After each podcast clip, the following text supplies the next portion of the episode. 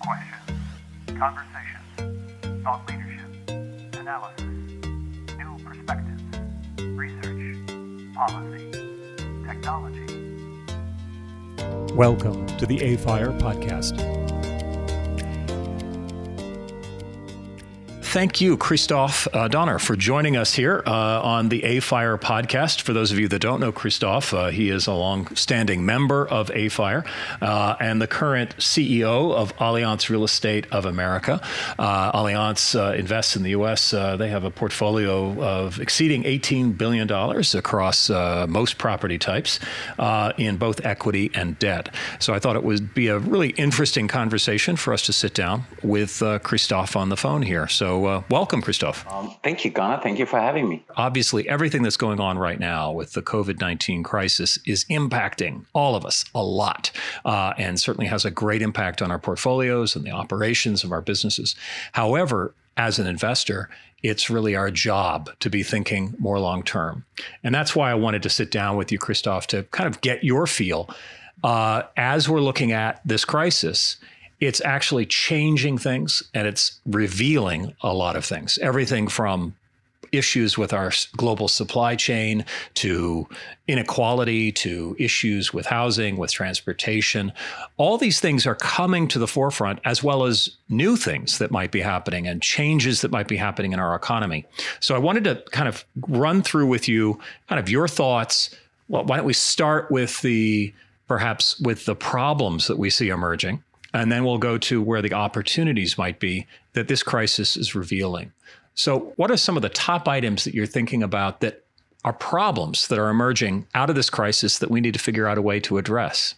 I think I think that this is obviously really it's a good question and it goes very, very broad. You know, there's various angles we can we can look at it. We can look at it as immediate problems that we see in specific asset classes or that we see in specific markets. And it is always revealing in, in times like crises that we are facing um, to see how some of the problems we clearly have seen coming. And nobody is surprised that retail is having a tough time.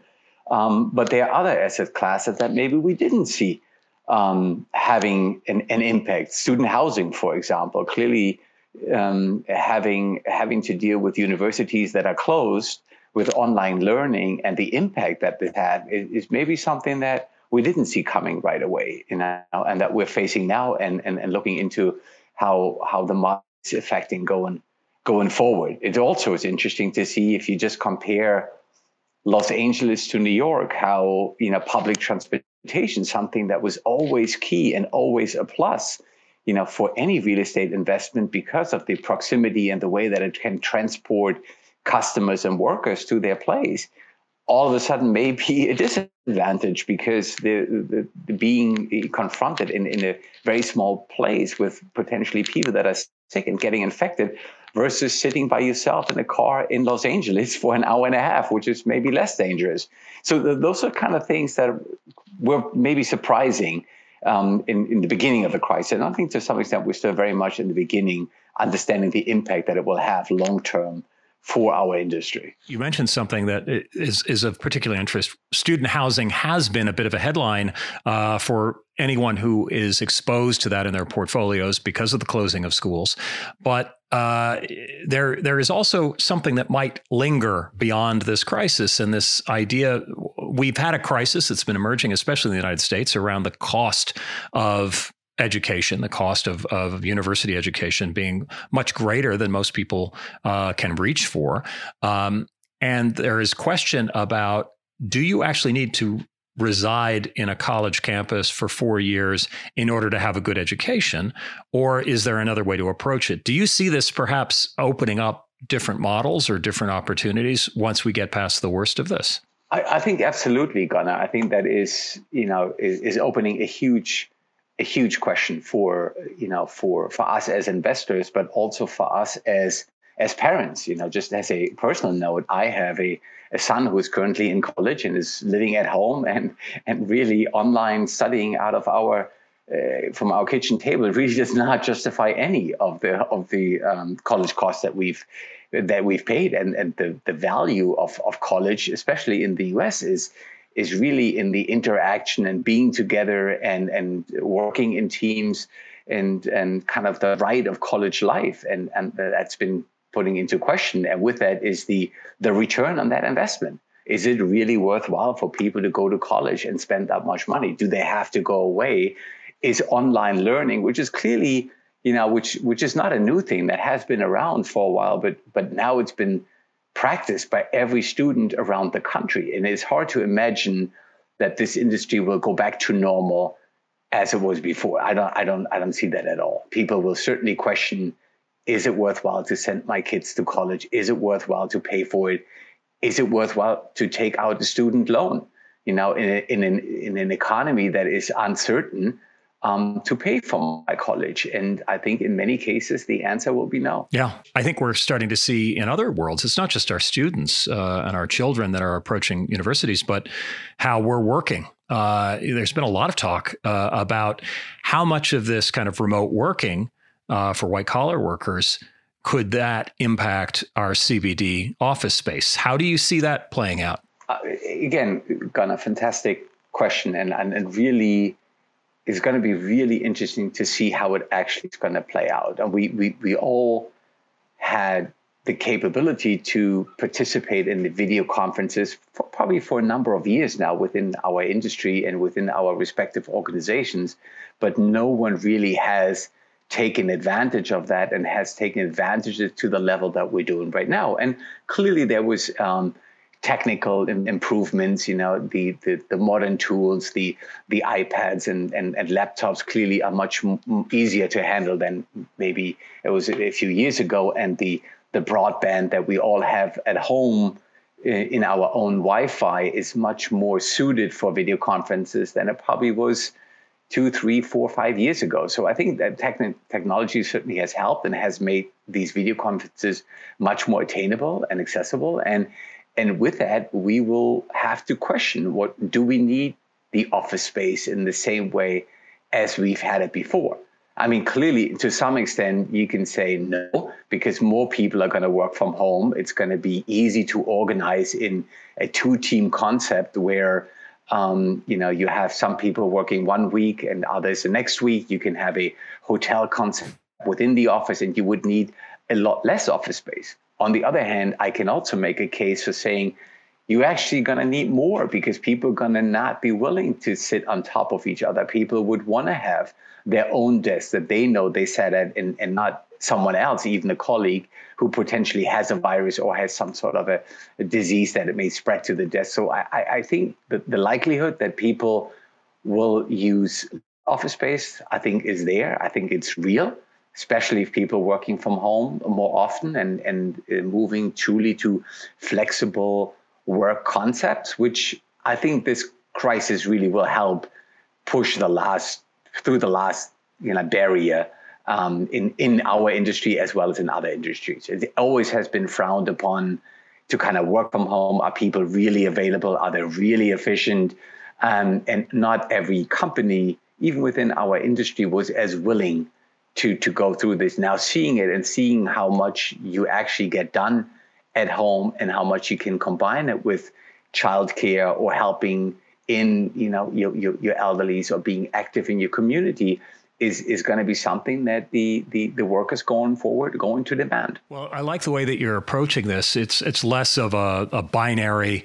Yes, there will be offices. No, there won't be offices in the future. But more of a an evolution as we've learned a new way of thinking about space and what we work with.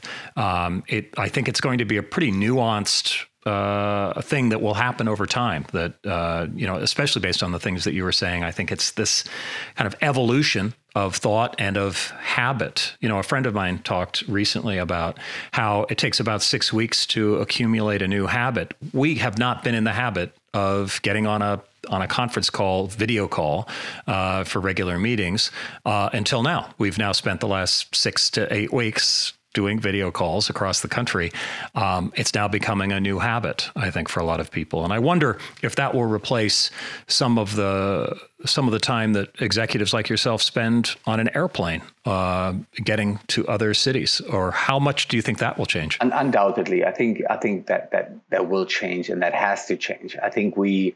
Um, the, the, the video conferencing, you know, as as we're getting used to, we're also getting better at it. You know, remember that if if you think of the first video conferences that you had four, five, 10, 15 people on, you know, there's background noises, people didn't know how to get on mute, you couldn't share your screen. You know, now everybody is getting used to it, everybody's getting better at it. So you you you actually the efficiency within your Zoom meetings or your WebEx meetings is is increasing because people actually are getting used to the technology and getting really good at it. You know, with sharing your, sharing your screen, you're looking all at the presentation, the spreadsheets, you're going through numbers. People are disciplined about how they um, use a chat room while while being on a video conference. So I think we'll see that, and with that, these video conferences are going to get better and um, and even more efficient. And clearly, we will question ourselves if we're going to go on on the plane if that's really warranted.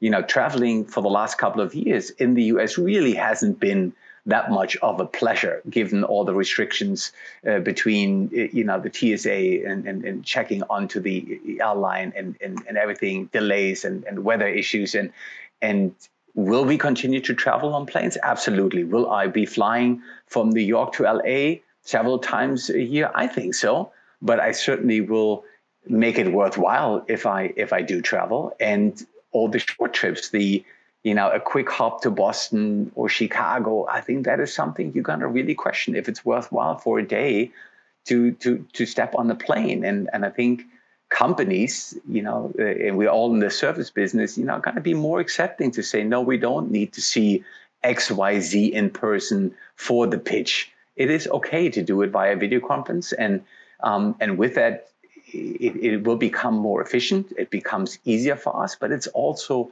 going to be less demanding on the environment. And, and clearly, Allianz has a, a, that's a big topic for Allianz ESG and, and becoming carbon neutral as a as a global organization. And and jumping on the plane certainly is not you know energy efficient. And and so with that, avoiding that travel helps um, two fronts you know, on your own efficiencies, on the carbon side, and and obviously it's also cheaper, so it's actually three wins. So. One one thought that I a slightly different subject that I'd love to touch on, especially since Allianz is absolutely a global player, certainly is is active in so many markets around the world we're certainly seeing uh, stress uh, and distress in the global supply chain and in the relationships that we have around the world. Uh, that as much as this crisis has affected all of us, in many cases, uh, countries and people across countries have been incredibly cooperative and helpful. But there's also been some real stress, specifically with countries like China, around transparency, around cooperation, and around global trade.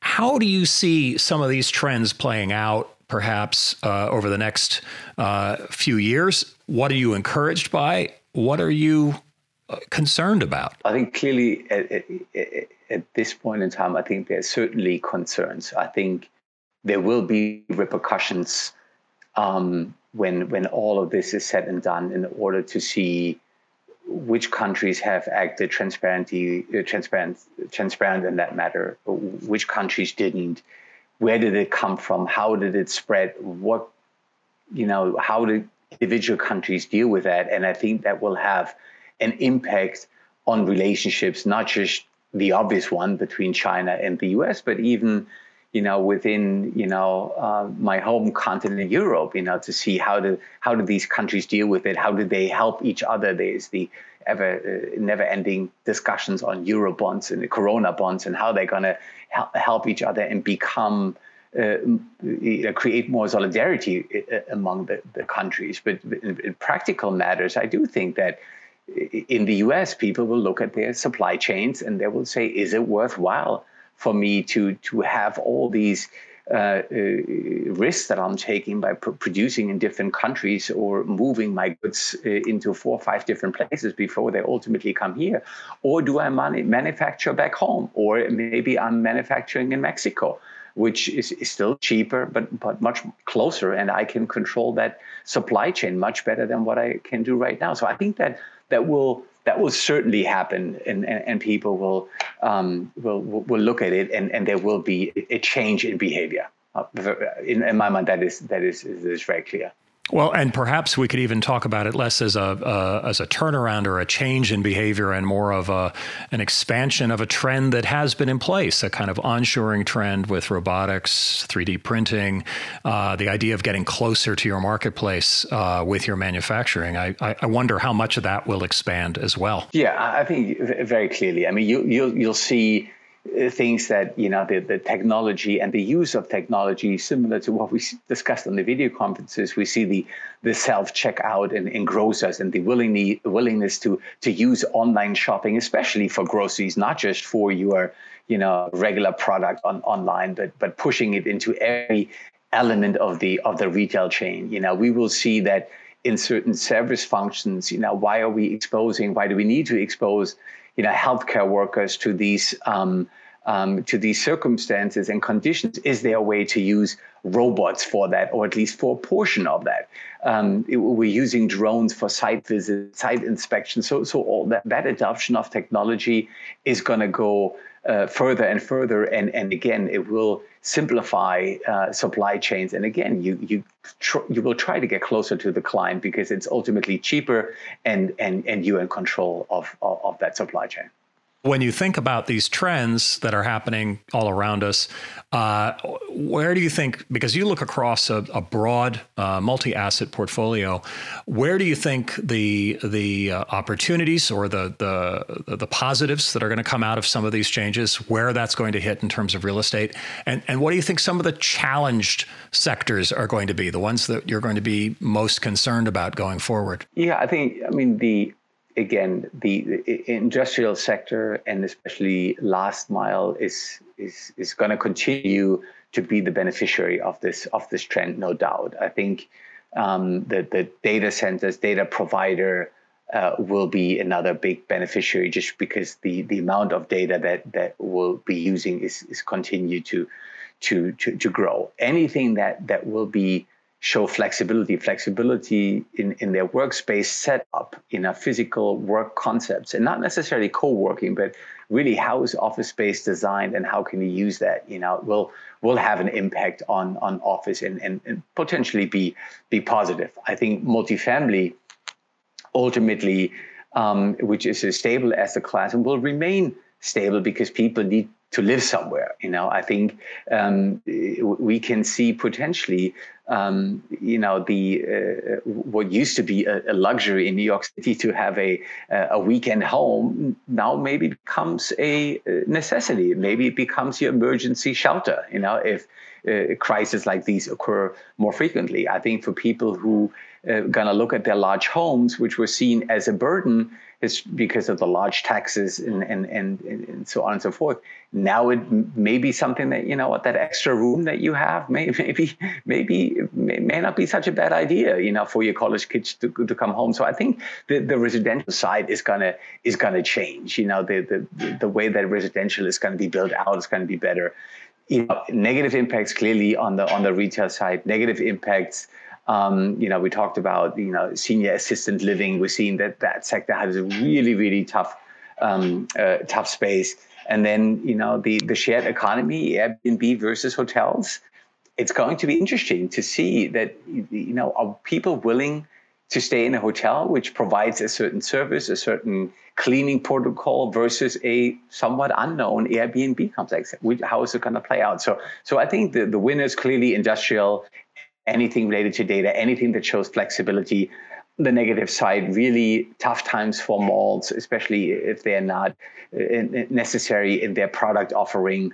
Um, senior and assistant living is going to be a, a, topic that I think is going to be challenged, and and we discussed student housing. Yeah, no, I think that's a that's a great assessment, and uh, all of these I think we're going to need to watch quite a bit. Um, and and again, I just want to circle back a little bit more. Uh, Allianz is known for their focus on sustainability in real estate and and and trying to address the global warming issue. Um, I wonder, do you think that there that this crisis uh, beyond uh, simply uh, all of us now working from home and driving our cars. So now we have clean air in our cities. But do you think that there will be some meaningful change uh, in terms of how we address both from the built environment perspective and perhaps from the, the, the broader society and economy uh, climate change? Do you think this will give us opportunity to, to start making some real progress in that area? I, I think going forward, you have to be positive and you have to be optimistic that the society can change and can continue to change for the better. I think there are real lessons to be learned here in terms of how we treat and pay people. There is clearly going to be a controversy into how much oversight do we want from government. Uh, how much do we need? I think that's going to be a debate. Um, and I think it's going to be very clear that these global problems, like a pandemic, is not something we can solve you know individually in our own country. We have to deal with it in a global approach. And maybe if there is some silver lining maybe this was the last warning for us to really start dealing with the with the big issue which is climate change you know and something that's dramatically changing us and which we don't find a vaccine for. And and and and maybe dealing with something now on a global scale will will really make us focus on on these global problems and, and find a way to tackle them can only hope for that. Absolutely. I think that's a that's a really good thought for us to hold on to and maybe finish with here for this podcast. This idea of of of perhaps this is a call uh, for renewed global cooperation and globalization. Um, and uh, I'm glad to hear that uh, you are as optimistic as you are, and that uh, you and your colleagues at Allianz are, are, continuing to fight the good fight. So, thank you so much uh, for joining us on this call. Excellent. Thank you for having me. And before we close out this podcast, I wanted to make sure we took some time to thank our underwriters, Prologis, JLL, and Holland Partners, who make it possible for AFIRE to provide programming such as these podcasts. Thank you. This podcast is produced by AFIRE, the Association for International Real Estate Investors focused on commercial property in the United States. AFIRE is not engaged in providing tax, accounting, or legal advice through this podcast. None of the content is to be construed as a recommendation to buy or sell any asset. Some information included in this podcast may have been obtained from third party sources considered to be reliable, though AFIRE is not responsible for guaranteeing the accuracy of third party information. The opinions expressed in this podcast are those of its respective contributors and sources and do not necessarily reflect those of AFIRE. This is Gunnar Branson from the AFIRE podcast. Thank you for listening.